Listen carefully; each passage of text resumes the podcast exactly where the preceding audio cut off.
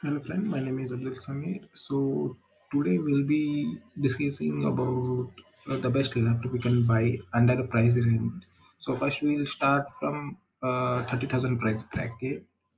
Uh, you can go for Asus Vivo, Vivo Book 14 which is having a Intel i3 8 gen processor, Full HD display and 4 GB RAM which is enough for your basic work and college work.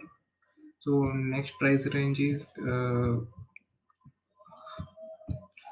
uh, uh, 40,000 price bracket. And you can buy MI notebook 14 e-learning edition which is having full HD display 8 GB of RAM i-core i3 core i3 processor 256 GB SSD which will be best for your uh, college maybe if you're uh, using Android Studio and Android Studio then you can go for it so next laptop which is best under 60 60,000 is IdeaPad Gaming 3 which will provide you a Ryzen 5 hexa-core processor with 8 GB of RAM.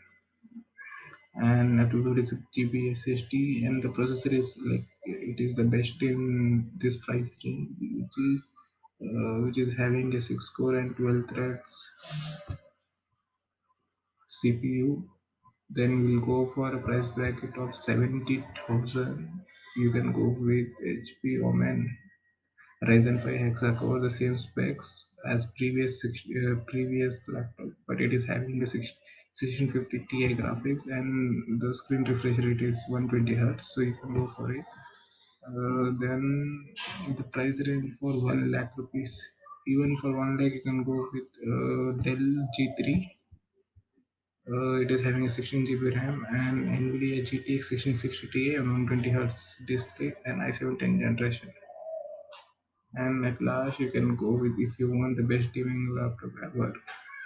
So you can go with the msi gt76 titan 9sg 003e it is having an rtx 2080 graphics i uh, intel i9 9 generation 1 tb of hard disk 32 gb of ram so you can decide whichever laptop you want.